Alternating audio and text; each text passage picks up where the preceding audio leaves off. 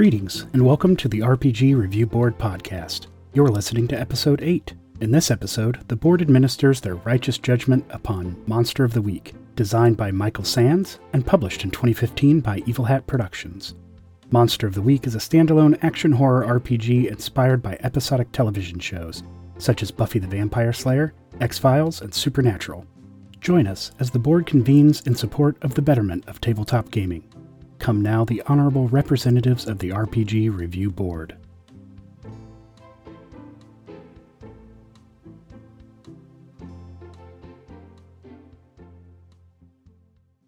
Oh yes, oh yes, oh yes. All rise. The RPG Review Board is now in session. My name is John Case Tompkins. I am joined by Heidi Faith, Trey Gordon, Adam Lawson, and Nathan Stanley. If the judgment of this court helps you find a new game, help us by leaving a review on Apple Podcasts, Spotify, Stitcher, or wherever you find your podcasts. Ladies and gentlemen, how is everyone? Nathan, what's up with you? Oh, you know, things and stuff. I guess I guess the most recent thing is uh, I was at a good friend's wedding. Um, that was pretty fun. I'm trying out a new look. I got a beard. A good mutual friend. Yeah, good mutual friend. Yeah. We both we both know her. We worked at, at Barnes and Noble together. So, yeah, I'm pretty Yes, happy for uh, her. slinging coffee and books. That's Back right. in the day. all day, every day. Yes, it, it is. It is interesting that you just went to a wedding because uh, my big news is that I am very recently engaged, which is sort of like. Thank you, thank you, everybody. Thank you, thank you. I have, I have, I have managed to convince a woman that I am not complete garbage. Your secret is safe with us, Case. Yeah, it, well, listen, Kim, don't listen to them. Uh, you know, an engagement is sort of like a promissory note on a wedding. So, you know, we're sort of wedding buddies, but like in different temporal, you know, spaces. You owe each other a wedding, but uh, we owe each other a wedding at some point. Yes, there's a mutual exchange of IOUs. yeah, yeah, yeah. I'll show up. Will you show up? It's it's good to know that in this world, Case does give something a high pass, and that's his fiance's. I, I do. The, the amazing thing is that she gave me anything like a pass at all. But uh, we've already actually talked a little bit about the um, the wedding reception, and um, one of our our thoughts is we're we're both big fans of nachos, and we I had like them thought much that. already. See, never, Yeah, we had thought it'd be really cool to do for the wedding reception dinner. Just get those like things where you do the entire table. You put like tin foil down. You just put a nacho thing on the table. You just cover it with cheese and yeah, Oh man, that's like Yeah. a good like Louisiana like gum like just like crab boil kind of you know where you just roll it all out on the table and just sit there. Ah, yeah. Just sounds very I mean messy we're all and invited, right, to the wedding. So yeah, well, I mean I you love know. you guys, but I want I want nachos. you want nachos? Well, I want me some nachos maybe too. a little more. yeah, yeah, yeah. Maybe, maybe, yeah. Maybe nachos are important. In Yeah, I this life. kind of want the experience of a nacho table. Yeah, that sounds pretty. Yeah. Yeah. I'm, Yeah, I'm yeah. into Who this. would not? I think you're onto something. yeah, who among us who's not lusted for this? But uh, but to, to move on uh, to someone who is already married, uh, Adam, how you doing? I'm doing great. So, uh, in my life these days, it is fair time here in the Midwest. So I'm eating a lot of fried dough and turning in 4-H projects. But uh, but on on the nerd Yes, yes. on the nerd front, uh, I was I've been waiting a couple of months for my uh, invitation to join the invite only social media app Clubhouse. So Clubhouse is an app that's very much like uh, most social media apps, except for the fact that it adds a voice component. So you have chat rooms like your old, uh, you know, party lines, but they have topics that you can drop in and out of with ease.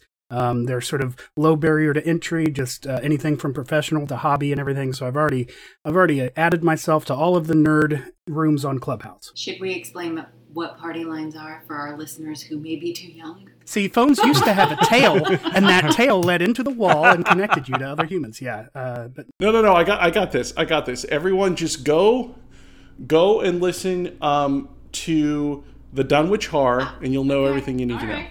Oh, that's Um, right. Yes, uh, and speaking of the confluence of people talking and fans of H.P. Lovecraft. Trey, how you been?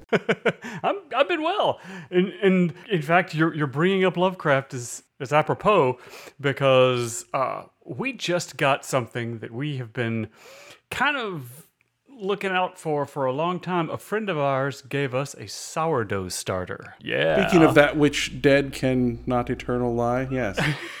Yeah, and yeah. So so we, we we we made some bread, and then we made some more bread, and then we seem to have killed the sourdough starter. It, it, just like like made our second loaf of bread, and then the you know like we got the sourdough starter out a, a week or so later and put it on the counter to warm up, and it just sat there. It like just ah, uh, and didn't do anything. It was just kind of kind of thin and pitiful looking and just sort of lay there in the bottom of the jar.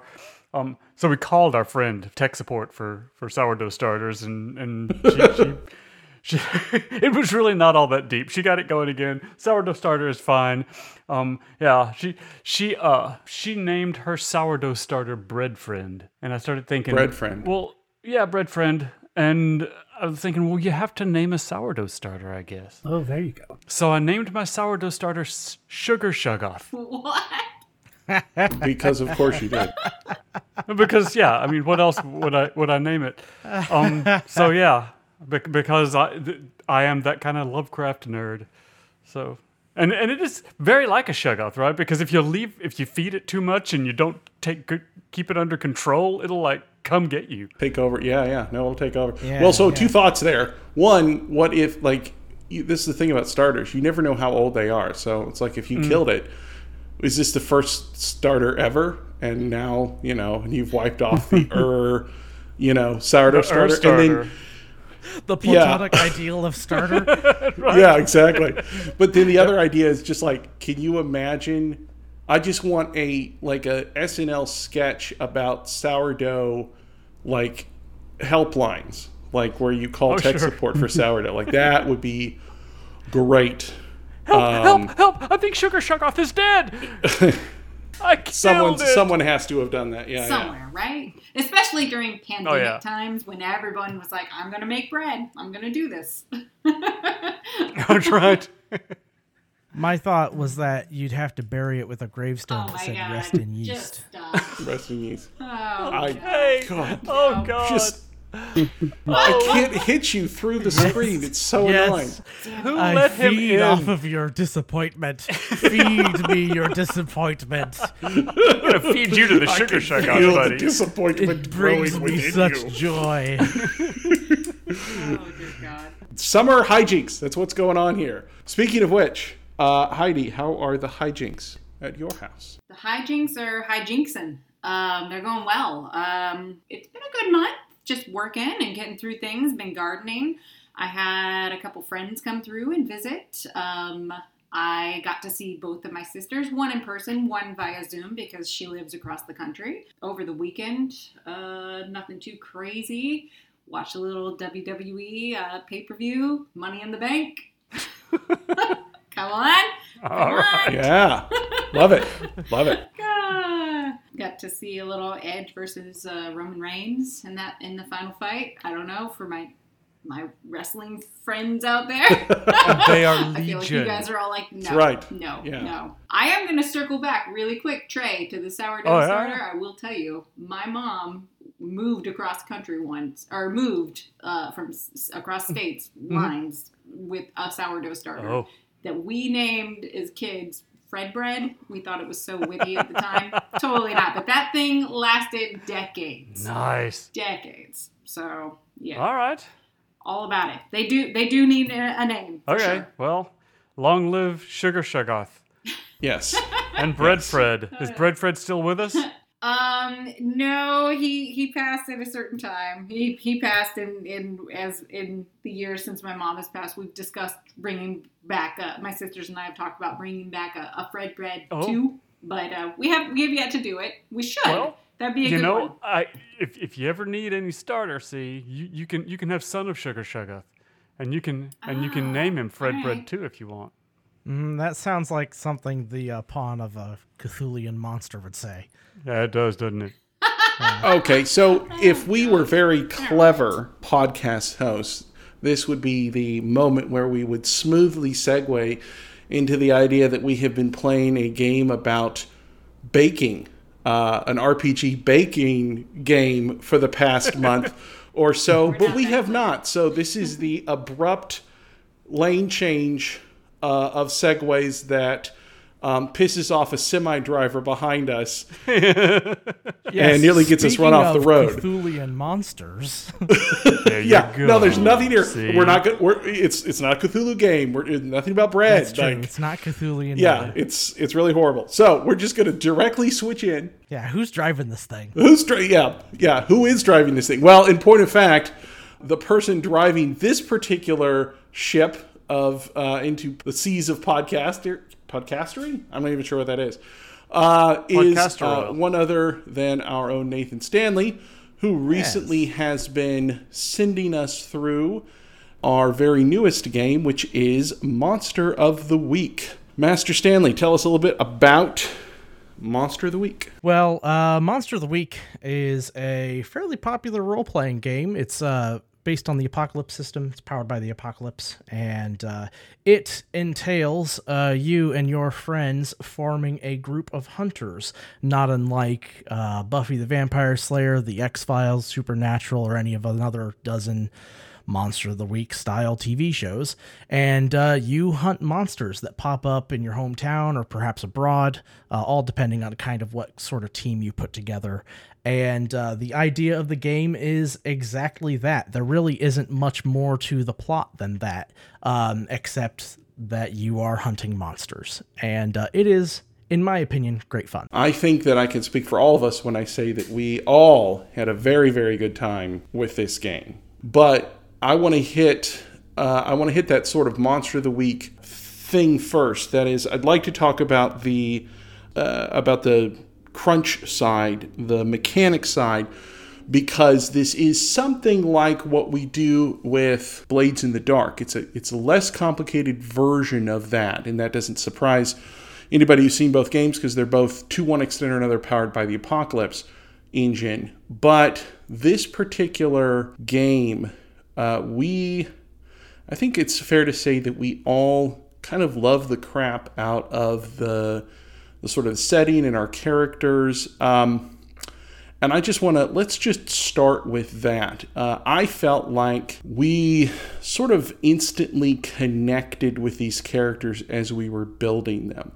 Uh, and Heidi, you said something about the way that you felt the character creation system kind of helped it out with that. Can you can you talk a little bit more there? Sure. Yeah. Um, I can say for somebody again, I'm the less, I'm probably the least experienced player here, and I had never played this game. I have definitely had friends who played it and heard of people playing it, so I knew a little bit about it, but I did not know the actual mechanics.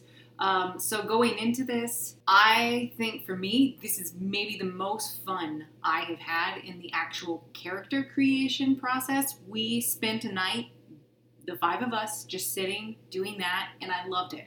It was super fun. They make this an incredibly easy process. All the i will can't say enough this game is just efficient. Over and over it is efficient. As a player i you know as, as a dm or in this game you're called the keeper you it's it's it's more to it but as a player you literally need four pages and two die. That's it. Like you that's it. And when you go through the character creation process it's just super fun because it just kind of walks you through. It's clearly meant for a new player or an experienced player you could be but it's clearly meant to welcome new players i'd put it that way maybe. But it walks you through the process and for me the most fun part was there's a element of it because it, it walks you through pick a name pick a pl- pick a playbook or a character but then it has you pick a history, which to me was the most fun component because the history element was where you had to pick a backstory between yourself and every single other character you're working with here in the game. And it was, I don't know, maybe again, it's fun to do it with good a good group of friends, but it, I just found it super fun and uh, to be able to sit and kind of work out like what do you think would be a good way for us to know each other? And we all kind of played off of each other of like what about this? And it was like oh yeah yeah yeah. Build on that. Like oh what if we worked together? Okay what if you were a professor and I was a janitor in your lab and that's how we crossed paths? Like it just quickly became like build on that and build on that. So to me I found that part easily the most fun I don't know. What did you guys think of that? Oh yeah, it was definitely fun. I, I Yeah. enjoyed that too. Uh, yeah, the, the whole character creation process. I, I, I would echo everything that you said. It was Okay.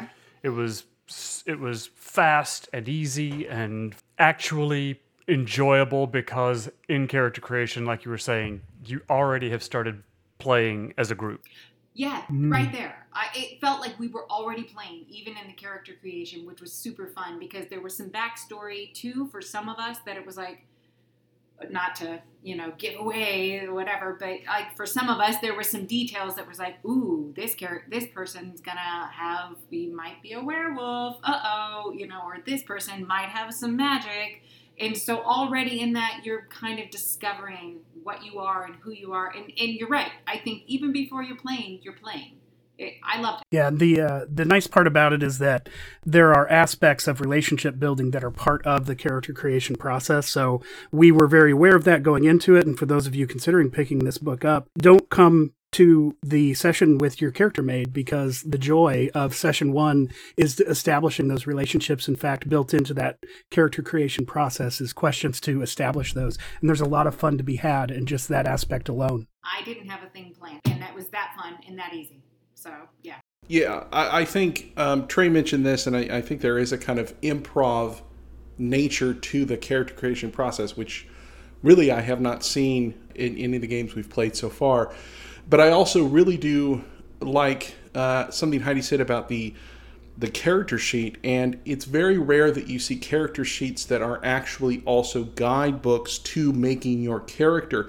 And this one is. It you start reading at the top of your character sheet, and it's like, okay, do this, then do this, then do this, and then you have a character, and that's for the process of of jumping into the game and for sort of learning your character a lot of people i know when they first encounter you put down a D&D character sheet in front of them and it's like what what what is all the what are all these spaces? What are all these numbers? I don't even you know what's going on? And this sort of introduces you to that to each of the parts of your character just as you go through because it's like all right pick two of the things below. Like oh these sound interesting. But i was thinking about that nathan just in terms of and one of the big challenges for a, a game master because we're the usually the ones who go out and buy games and, and sort of inflict them on our players what do you think about this in terms of like getting people to the table Well, as as far as getting people to the table, I think this one's actually I think this one's pretty easy to get people on board with. That's been my experience with it so far. I mean, just the one liner like do you like Buffy? Do you like Supernatural? This is the game for you. Like that's, you know, that one liner almost always grabs people's attention. Do you want to do you want to be a, a group like the the Buffy team hunting down vampires and werewolves and ghouls and and monsters that go bump in the night? If that sounds fun, then uh, let's sit down and play.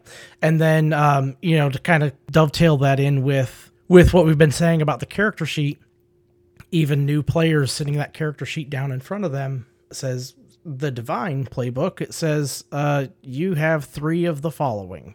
Pick them. And it's just you fill in a you check a box you fill in a bubble and you have that ability.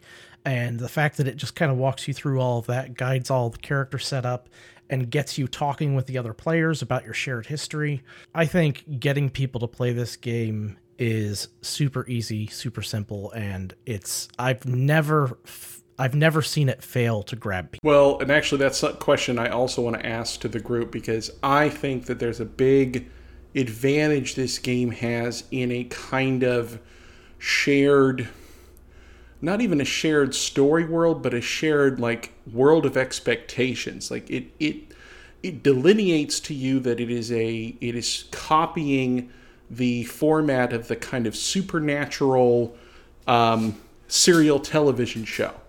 And I think the great advantage there is that for most of us, that is a part of our shared like cultural history. Like we saw these shows. And if you didn't see all of them, you saw one of them or or two of them or at least heard about them. To me it felt very like we as a group just felt free in this game. Like we could improvise and we sort of knew what was eh, you see what I'm trying to say? It's like the we knew the basic building blocks of the universe. Does that make sense? Yeah. Yeah, and there have been a lot of shows that follow this kind. I mean, Scooby Doo for crying out loud, you know. Yeah, that's Um, true. You know, so many shows, and it's not just you know we use Buffy and Supernatural because it's the one that's sort of a touchstone for all of us. But they've been making shows like this, and you know, the the night the Night Stalker, you know, Kolchak back in the seventies. You know, people were making these shows. So yeah, Monster of the Week is a great formula. Yeah, and the other thing too, the other thing is that no matter where you are in the world, um, there's folklore to draw from. Oh, yeah. Um, every every culture on the planet has things that go bump in the night. You know, Mm-hmm. Right. so it doesn't matter who you are, where you're from, how old you are. You you can put together a story that that speaks to everybody at the table. Well, and it's like we say, like we we do reference these kind of supernatural X Files, Buffy, but I mean, you could look at stuff, you- Star Trek, for God's sake. I mean, Oh, yeah, that's sure. right. You know, it's that is truly a monster of the week kind of scenario, right? Like there might be some overarching themes, but really it is, you know, monster of the week. We're going, oh, this week we're on this planet and fighting this guy, you know. So yeah, if you know adventure shows, here you go, right? Yeah, yeah. And that then I think is the thing is like, oh, this is an adventure show and this is what it's doing. It's I might take issue with some of that as a concept, just on a high level, but I can talk about that a little bit later. I'm not panning this game. Nobody stop looking at me like that. Don't you dare talk about my game like that. I know that's what I get from you guys. I'm not panning this game. For the listener, I've been glaring at Case. Yeah, yeah. Uh, and some of those some of those gestures, I don't even know what that means. I think he was choking. Oh, okay. All right. well. Okay. So let's. So we. I think we can agree. This is fun. It is easy to get into, and it is something that you can sit down with pretty much anybody and be like, "Hey, want to do that supernatural thing? Here you go. Now you can play a sexy angel." But Just what you've always wanted to do. uh, no, yeah. To each their own. So, but but let's let's talk a little bit about the mechanics. in. so, I want to talk about the mechanics on the player side, but I also want to hit the DM side because Nathan, you've run this several times. Adam, I think you've run this before. So, I want to talk about it on that side. But but first, let's just talk about again. We have uh, much as you do with Blades in the Dark, you've got a character sheet that shows you your progression or your possible progression right on the sheet. There's no like looking it up in book and discovering, oh, I hit fifth level, I get a second attack now. It's just you get some XP and you when you get enough XP, you get to go shopping. Do you guys like that? What do you think, Trey? You've been you've been playing with a lot of different character advancement systems. I know. Well, yeah, I no, I I loved this character advancement so much.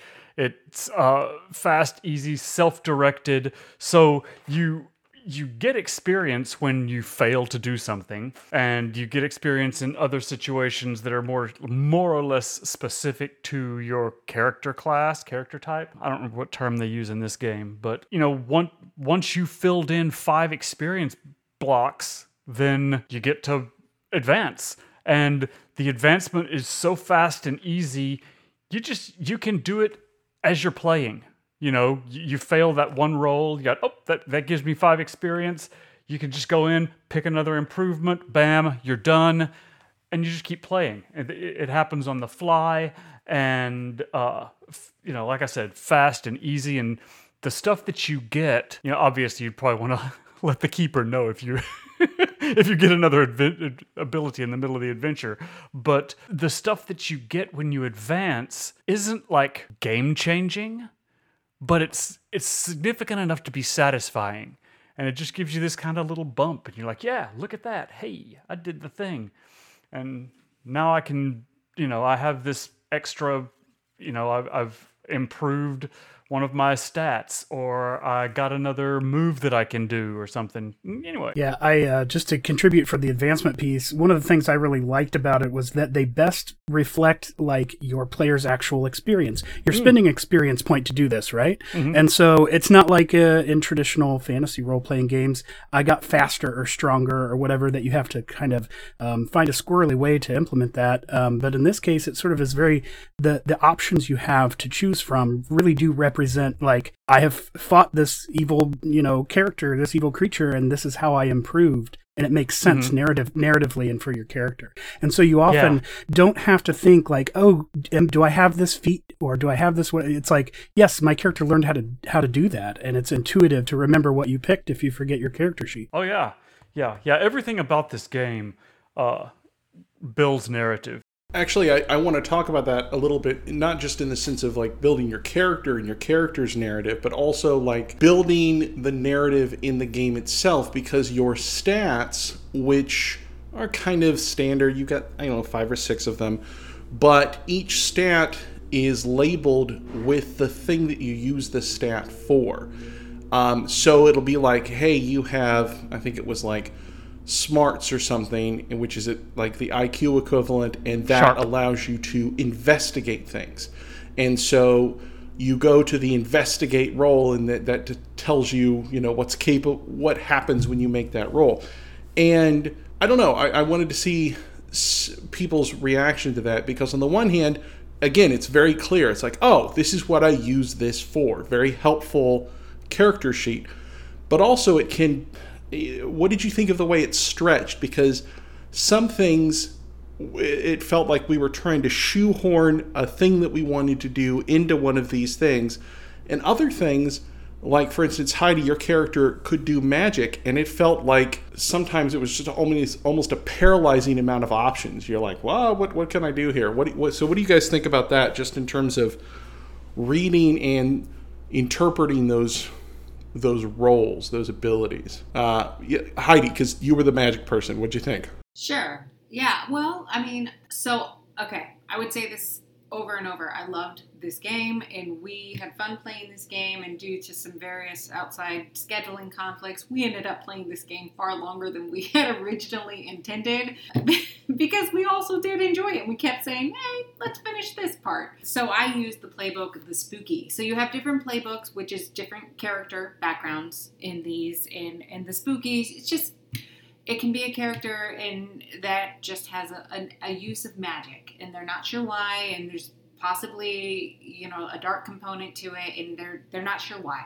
though necessarily. And using the magic it was super fun at first you know like what was fun period right? But after i could see if you went on and on with this where it might become kind of old a little bit like if you're not sure what to do with it other than oh i'm just gonna cast this inky goo out of my hands toward this person and blast them with it and hope it does damage. That I can see where it could get a little boring. For something I did enjoy is that you could use magic, but you also had an option to use what was called big magic, which that required a little more effort. You had to take some time. It required like, oh, you couldn't just say, "Oh, I want to do this major thing" and do it on the spot it required time. You had to spend a few days developing the spell, working on it. For example, one of the things my character did was that she wanted to talk to the dead, and you guys made her practice for a while, and she practiced on various random animals in her yard that me, had me, I made, away. I made her practice for a while. Yeah, okay. that's that's my fault. Yeah, I'm still chasing that stupid gopher. That's all I'm saying. we had we had a dead gopher in the yard that she had to practice raising from the dead and speaking to, and and then she practiced on various household pets that had been buried in the backyard.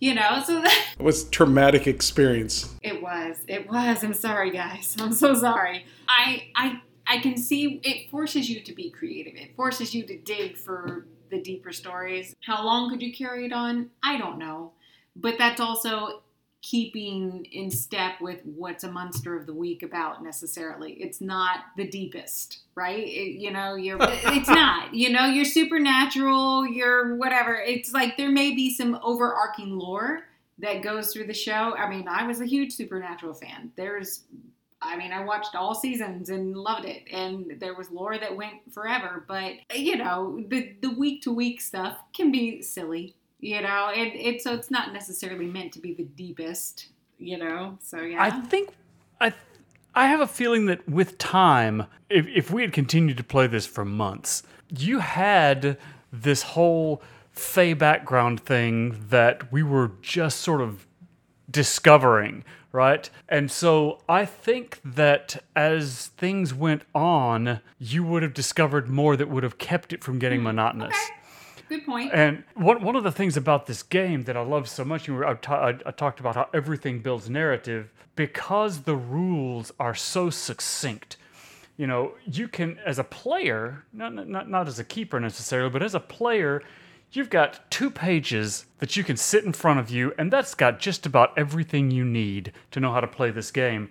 And so the stuff that you're doing, you know, th- there, you know, like Heidi was saying, there's there's use magic, there's you know these things you can do like investigate a mystery, things like that, and they're general enough that when you make a roll and you come up with a with a result, you have to fill it in with narrative, right? If you're going to use magic, then you have to kind of decide what that looks like and how it acts because there aren't like a list of spells like there are in the D&D Yeah, yeah, player's handbook, okay. right? They can take any form that you want, you know, and the keeper can make them into whatever seems to fit, right? And everything's very collaborative. Yeah. All right, Trey, Trey changed my mind. I could play this game forever. well, I I do think I do think that there's quite a bit in this game because I I usually fault games like this for kind of like like what's your long term plan? Like I don't see I don't see anything in here that would let you be still playing in a year and a half.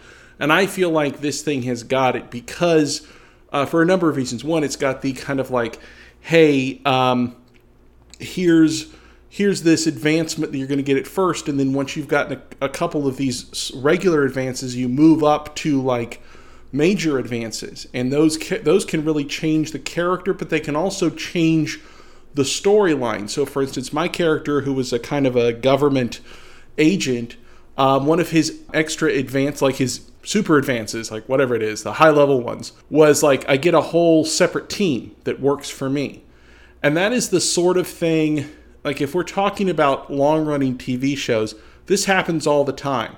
Like once you hit season five or six, you start introducing these other characters who have their own plot lines. And I don't know, I just felt like felt like there could be a lot of narrative longevity in this game. But I, this is funny. Usually it's the it's the DMs that are uh, that are hogging the spotlight, but I feel like we players are just stomping all over this. So, Nathan, you've been running this game for a while. This is not the first game you've run of Monster of the Week for anybody. It was the first one for us. But you had, as as we were preparing this, you kind of had a like like a 20 question sort of list and like hey i got all these questions for you guys so i'm going to let you take over for a little bit and, and ask us some questions because you've been thinking about this game for a bit Yeah, yeah. So, um, yeah, I do have some questions for my players. I have some just kind of thoughts from behind the GM screen, so to speak, as well. Um, so I guess I'll just kind of start off at the top here, and I'll just kind of work my way down.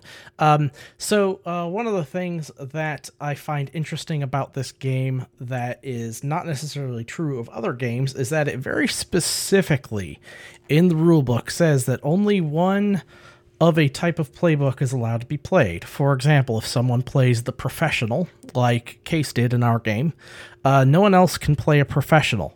At rules as written, anyway. They're not allowed to play a professional. The idea being that in this, uh, in this kind of Hollywood version of a world, because we're kind of playing in a TV show, uh, is kind of how I describe it. There's one named main character that is a professional from that agency and he is that guy. There wouldn't be another guy. There might be npcs that are also in that agency but there's only one like named character.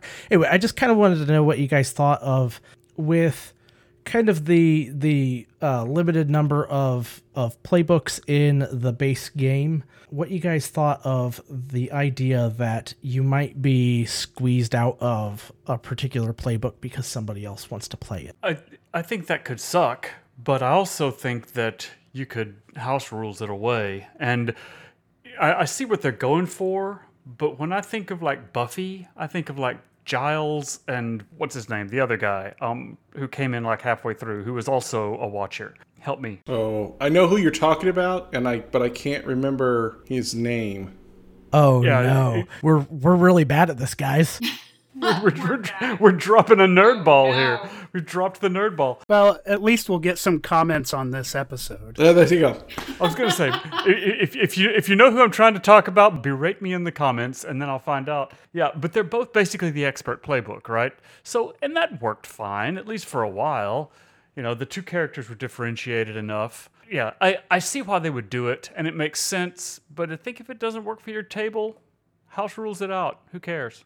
Yeah, yeah. I guess uh, perhaps because, you know, as we all sort of saying, we get what they're going for, and that's giving each character their moment to sort of shine in a specific way. And if you have multiples, that's it's probably okay, right? The game's going to still continue to run, and if you're all in agreement, go for it. There are there are limited options during character creation, and we were just lauding that. We really really liked it. We really encouraged that, and uh, it does then therefore create very samey characters in in that way because you can't differentiate them other than in role play. But on paper, they might end up look pretty similar. But no reason why you couldn't share if you wanted to. I wonder if you might have some as as a. Now I have not run this game, but just as a as a DM in general, like I sometimes worry about like, okay, if I have two of these characters, will they have some power that together that um, you know, if you've got one, it, it's great. If you've got two, it's broken. That would be the only thing, and only the experience of play would tell you that. Yeah, yeah. You can think very quickly about the things like uh, I have the item that I need, and if that Wesley Wyndam-Pryce. Oh, he got there. He got there. oh Well done. yes. nice Yeah. oh I'm glad Sorry. you Go on, Adam. No, you're fine. So yeah, that that's that's what I was uh I, I was mentioning like I think it was Trey's character that has the ability that I have the thing and that creates dramatic tension Right. and when you have it that's awesome. And then you get another go at it. You're basically always going to have everything you need all the time. That's one example of something that may be a little overpowered if you have multiple people with the same uh, playbook but but yeah so there's little things like that. Yeah, the divine has an ability to cast out evil, to basically just banish evil from his presence. The keeper gets to decide how far away casting it out is, but you could see how maybe having multiple divines just constantly rolling that to just like, nope, Nope, it's No. gone. We used the term limited number of playbooks earlier, but there are 12 in the core book and there's more in the expansion books. And so many of them are are crafted in such a way where if you wanted to, if your fundamental like choice of, you know, I want to be the person who uses magic. There's options that are thematically similar without being the same playbook. And uh, so there are options to get to where you want to be of the 12 that are in this core book that we're reviewing today. Yeah, very That's true. Well- Heidi Heidi was the magic user without being a spell slinger. Right. Sure. Yeah, She was and I a mean, like even like I said, my character for the playbook I chose, it was the spooky, which is you're you're basically your magic person, right? But they give you these options. Do you want to be a kid? Do you want to be a teen? Do you want to be an adult? And you kind of have to pick and choose. So I could see I chose particularly a, a teenage goth girl who was very angsty and very kind of jaded and angry. But you could just as easily go with a pleasant little old lady who, you know, just is like, oh, I just use my spells to, you know, whatever, I don't know, cast magic around the neighborhood. Keep the moles Like, out of my Keep my garden. plants alive. Right. Exactly. Make delightful cookies. to make delightful cookies and, and, and zap that neighbor boy when he walks through my flower garden. Yeah, I use it to keep my yeast starter alive. That's right. What could go wrong using magic on, on, on a sourdough starter? Speaking of sugar, Yes. Five points for the callback to an intro. Nice Yeah. job. Now we have to Um, keep that. So, so uh, you know, another thing that I kind of worried about, you know, while I was while I was running this game as well, is uh, it's kind of a, a hallmark of these powered by the apocalypse games that a lot of the narrative is taken out of the GM, in this case, the keeper's hands, and kind of delivered into the player's hands. And there are definitely like you know benefits and drawbacks to that. I really personally enjoy it because it means it's kind of less planning for me. Like the more planning I do, the more stuff I'm just going to to throw away because you guys did something different, right? So I do I do kind of a skeleton bit of planning. Um, actually, the the book, the rule book, has a really nice guideline for keepers on putting together a mystery and figuring out how that's all going to play out. Um, so if you're going to uh, run the game, the the book really is a great resource for you. But my question for you guys is when uh, when I have you know I say oh somebody was brutally attacked at such and such a place or whatever, and then I just kind of like here you go, I just hand over this kind of like mound of clay to you guys for you for you to sculpt. Do you feel that the game kind of uh, flowed naturally or or were there were there situations where you just kind of went i don't know what to do now there were moments like that but i think that's inevitable and we got through them. I mean that's that, that's part of the process i think. Yeah i also think this this game um, well again this is one of these games that worked wonderfully for us because every single one of us has wacky ideas all the time and be like, hey, what about this? Wouldn't that be great? Uh, and then we just go with it. So uh, that's our experience at our table. And I, I can guarantee you that there are tables who would want more direction and want more concrete, like, this is what we're doing and this is how it works. So uh, this is a narrative focused game. And if you are down with narrative, you're going to have a great time with this game. But if you if you are not, if you, and, and this is again, there's that thing, there's that shared language of the adventure show, right? And if you have watched enough of these and have a basic idea of how the plot is supposed to go, you actually you, you barely need a DM, right? You can just be like, well, probably the next thing that will happen is someone else will get murdered. You know, you all look at the DM. Is that cool? All right, good. Let's keep going. you go, yeah. Interestingly, someone did get murdered. huh. Yeah. Whoops. Uh, I would say this. I kind of following up on that. As much as I thought this was an easy game, that I think any beginning player can get into this. I am glad that us as a crew, this was not our first game we did together. I think this easily could have been an intro, a great introductory game for me specifically, right? But I'm glad because we have played several games together at this point, and I felt comfortable enough at this point to take this and and and lean into that narrative, right? Like that that at this point was something for me.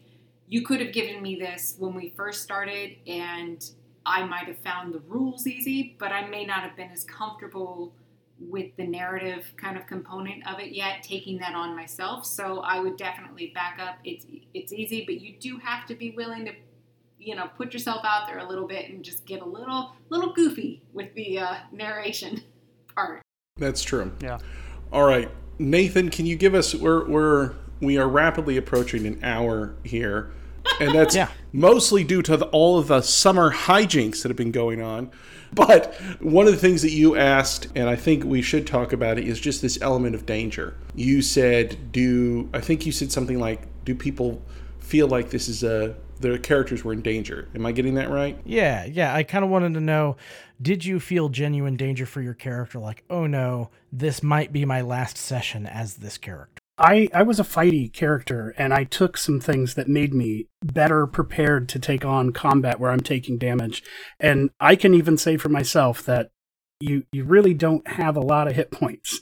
so, you know, things doing two or three hit points like some of the other games with the smaller scale numbers, you are you are like hurt in a big way at about 4, I think it is, right? and uh, you really that becomes part of the narrative it impacts your gameplay at that point. point and four you know four hits can come from you know can come from two or three or four points of damage can come from two or three hits there and that really does sort of make you be creative in your combat approach yeah you've got what you have seven hit points you got seven hit points but after you've taken your third hit point you start to like lose them automatically you know, over time. Yeah, you become yeah, unstable. you start to die.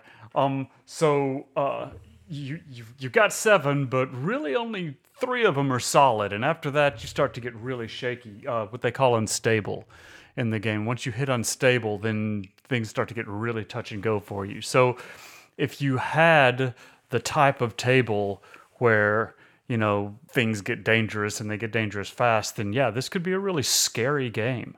You know, it, it could get to the point where it was almost Call of Cthulhu level, you know, deadly. Just depending on how your your keeper runs it. Yeah, and I think I think that's important because the the hit points being low is is sort of the reason, but your early part of the game is figuring out how to beat this big monster of the week in a way that doesn't kill you. So so you need to be at least a little squishy to sort of uh, drive the investigation portion that leads up to the to the big boss battle, and finding out how to do it without without dying. So I can see that element of danger, but this is actually my biggest like complaint uh, about this game, and it's not. I, I don't know that it's even about this game. Maybe it's about this type of game or this approach, but I never felt like I was in danger because, of course, I'm in a show. I have a contract. Like, Yeah. you know, it's like I'm a main character. You know, no one's gonna hurt me. Like, and if if I do die, it'll be in a really awesome dramatic fashion. So who cares? And I think it's so the greatest movie musical of all time is um, Singing in the Rain, clearly, and it is a show about putting on a show, right? So, and there there are numerous of this type of program out there.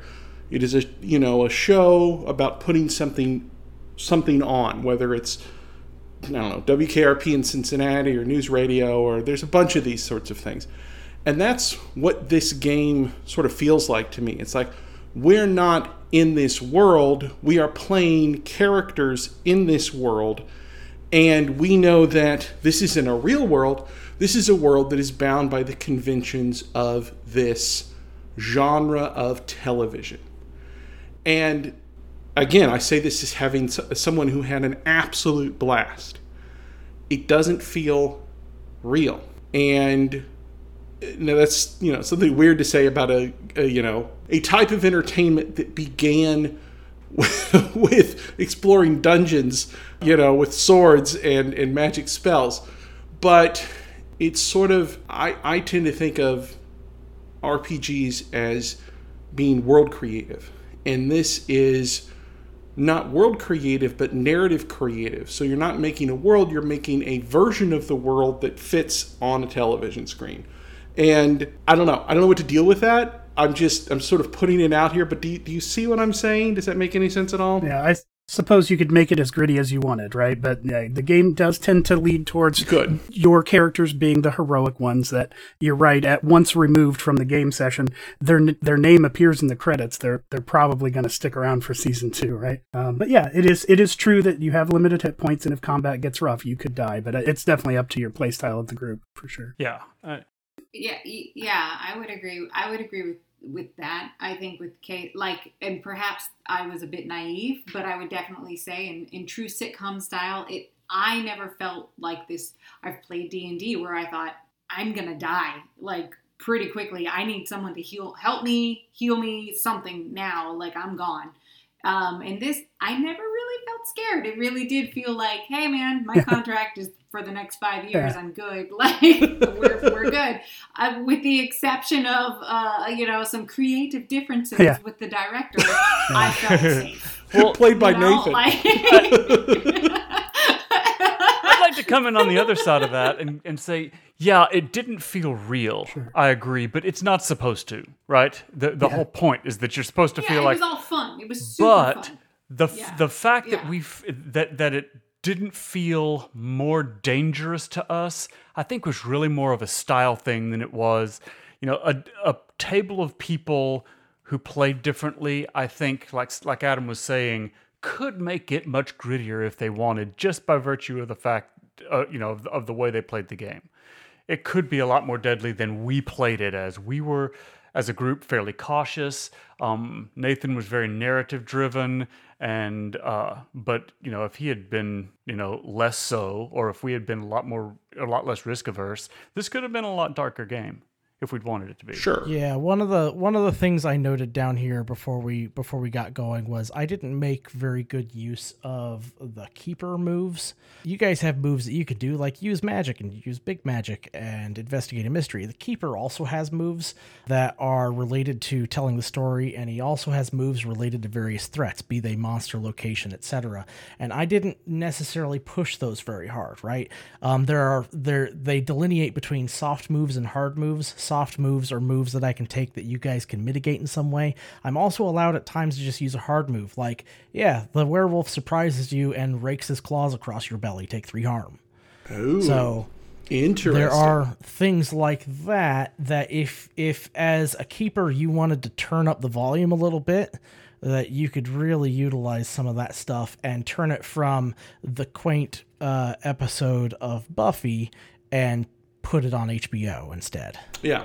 No, absolutely. I I think that that's yeah, you could do Carnival with that just as easily as you could do Buffy or Supernatural. Well, there's another mechanic that I think speaks to this, and that's the luck mechanic in this game, where you know you've got seven luck points that you can spend, and you've got those le- seven luck points for the life of your character. They don't come back, but you don't can spend back. a Yeah, luck point to like mitigate damage or decide. Well, if you can spend a luck point to just go, you know, I hit and I hit solidly. You know, I don't even have to roll. I can, but every luck point you spend is gone forever. And once your luck point gets down, you know, there's a scale, uh, zero to seven luck points spent, and they go from okay to doomed. and once you spend your luck, once you spend your luck, bad stuff starts happening to you, right, Nathan? To quote the rulebook, when you run out of luck, when you have marked off all your luck, the keeper is allowed to hit you with more bad stuff. Fate will be looking for some payback. Yeah, that's pretty awesome, actually. And you've got nothing to mitigate it because you got no luck to spend. Right. And I think, okay, so uh, if it's not obvious to the people listening, we could clearly talk about this game for hours because we really did have a good time. So I want to go ahead and, and start wrapping up. Let's start with who this game is for. Adam, who is this game for? Uh, I would say that this this game is for a group of players who have who have a player base that are prepared to pull the narrative along.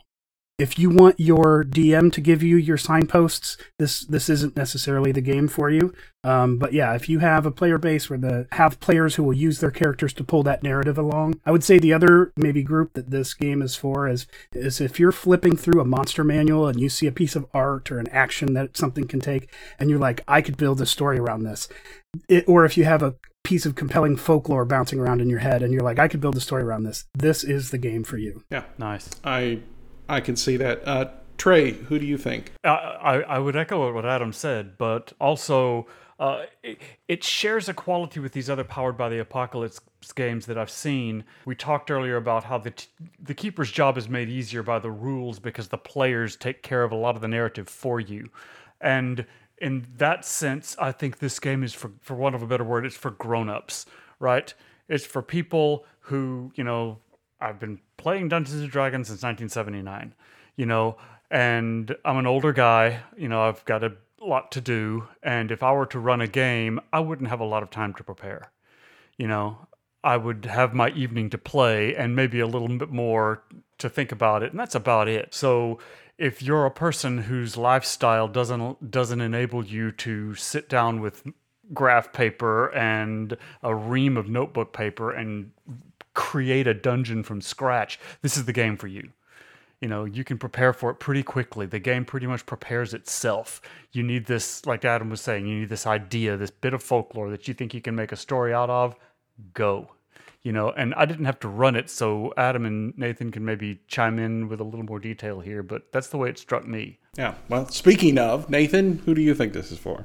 Well, as a player, I think this is the game for people if if you enjoy Beowulf, if you enjoy the story of St. George and the Dragon, if you enjoy stories of Navajo skinwalkers, anything that goes bump in the night or any sort of monster that terrorizes terrorizes villages and towns and things like that.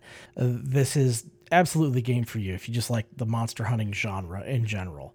Broadening that even if you just like action shows because I don't tend to like monster of the week style shows, but I do like action shows, and uh, this game fits into that quite well. Also, um, from the GM side of things, from the keeper side of things, um, this is a game for you if you want a game where it's going to take you 20 minutes to plan two or three sessions worth of material, because that's about how long it takes.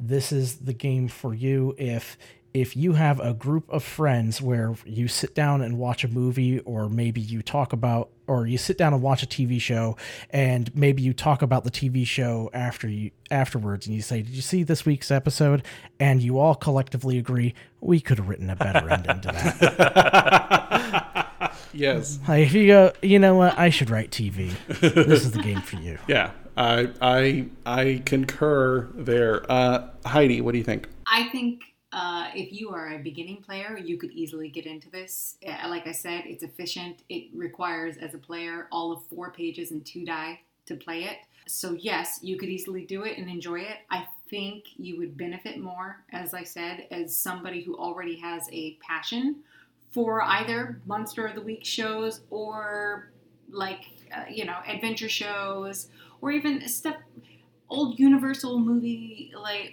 monster you know, movies, uh, you know, Swamp Thing, um, Dracula, those kind of things. If you just kind of are into that kind of fun narrative, my God, you could even like old R.L. Stine books. If you were a kid in the 80s and 90s that grew up reading, Absolutely. you know, the kind of silly, like scary, right? Like that kind of narrative. It's just kind of, it's fun. So I think it's for anybody who you, anybody could play this beginner. I think you will benefit if you've already got a little experience for sure. You know, you think about someone like Picasso, right? He spent years training and he was a, an incredibly talented artist. And then later on, he moved to very quote unquote simple styled art that people would be like, a five year old could paint that. Yeah, but this man also spent years studying and could also paint the most amazing portraits that you would know. They, it took him kind of learning how to do that first to go back and be able to do these kind of more quote unquote simple, if you will, paintings. Uh, So I think you benefit if you have the experience, but I think you could be a beginner, you could be a, com- a completely um, seasoned player, but I think you've got to just have a love in your heart for that kind of adventure story. That's it. That's that's a long explanation for that. Sorry. no, no. But see, that's actually Oh, that that leads off directly because because I, I think who this is for. Like, I'm going to now say the quiet part out loud about this podcast.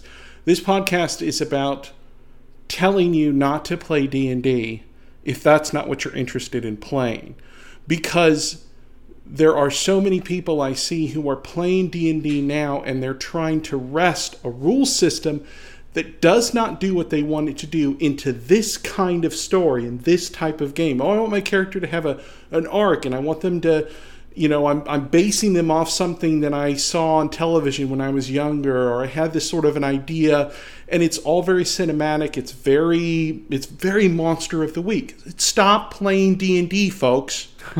if that's the type of game you want to play, play games like this.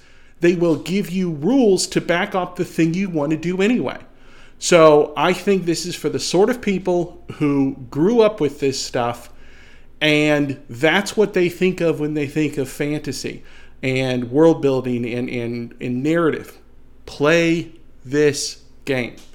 And so, when it comes to ratings, I give this a pass because I think this does what it sets out to do pretty much perfectly. I don't give a high pass for the reasons I stated earlier, that it feels like I would play this as if I was always feeling like I was a step removed from the game because of this weird sort of double narrative that's going on. So there we go. It's a pass. Everyone calm down. it's not a Dun, fail. dun, dun. Yeah.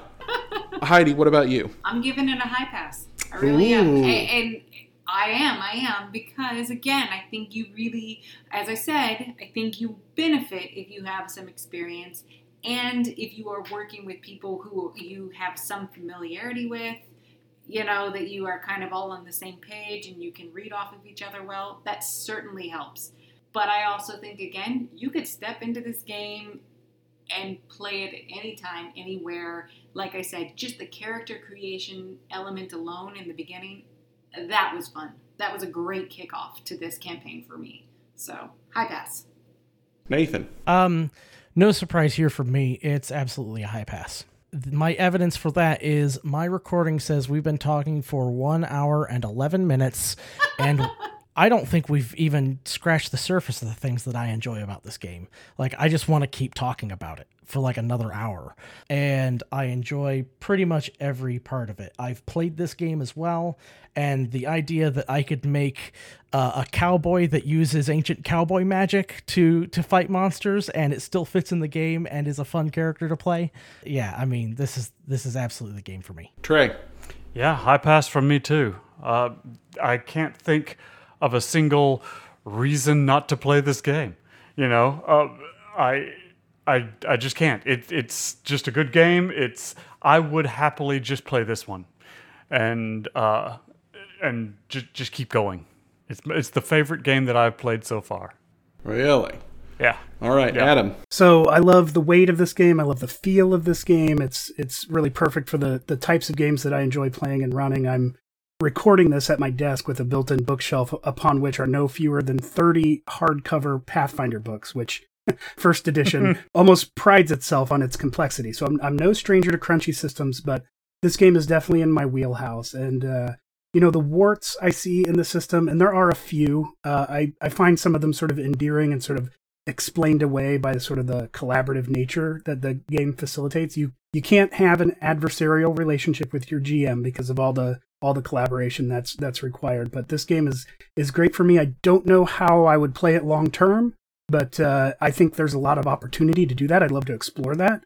Um, so for me, it gets a pass, a solid pass, flirting with a high pass for me. Thank God the love train stopped. Lord Almighty. Um, uh, it's not. It's not the second freaking coming, people. For the listener, Case's eyes have just been rolling Oh, yeah, yeah. for the past seven yeah, yeah. minutes. They've You only could just feel his discomfort. He was fidgeting. Yeah.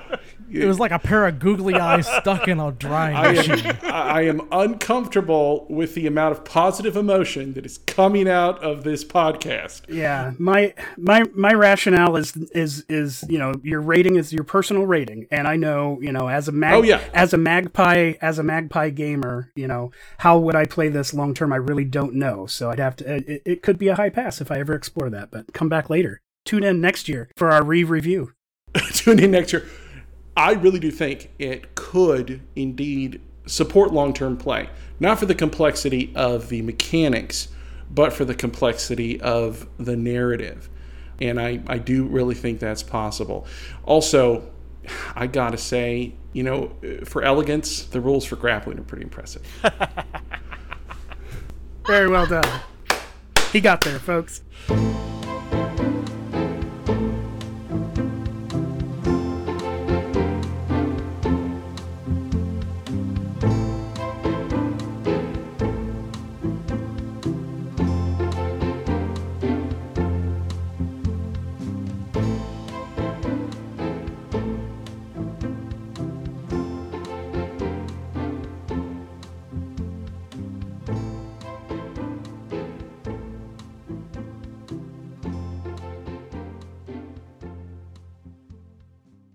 Um, I'm going to count down from five, and then we'll clap on the zero. Ready?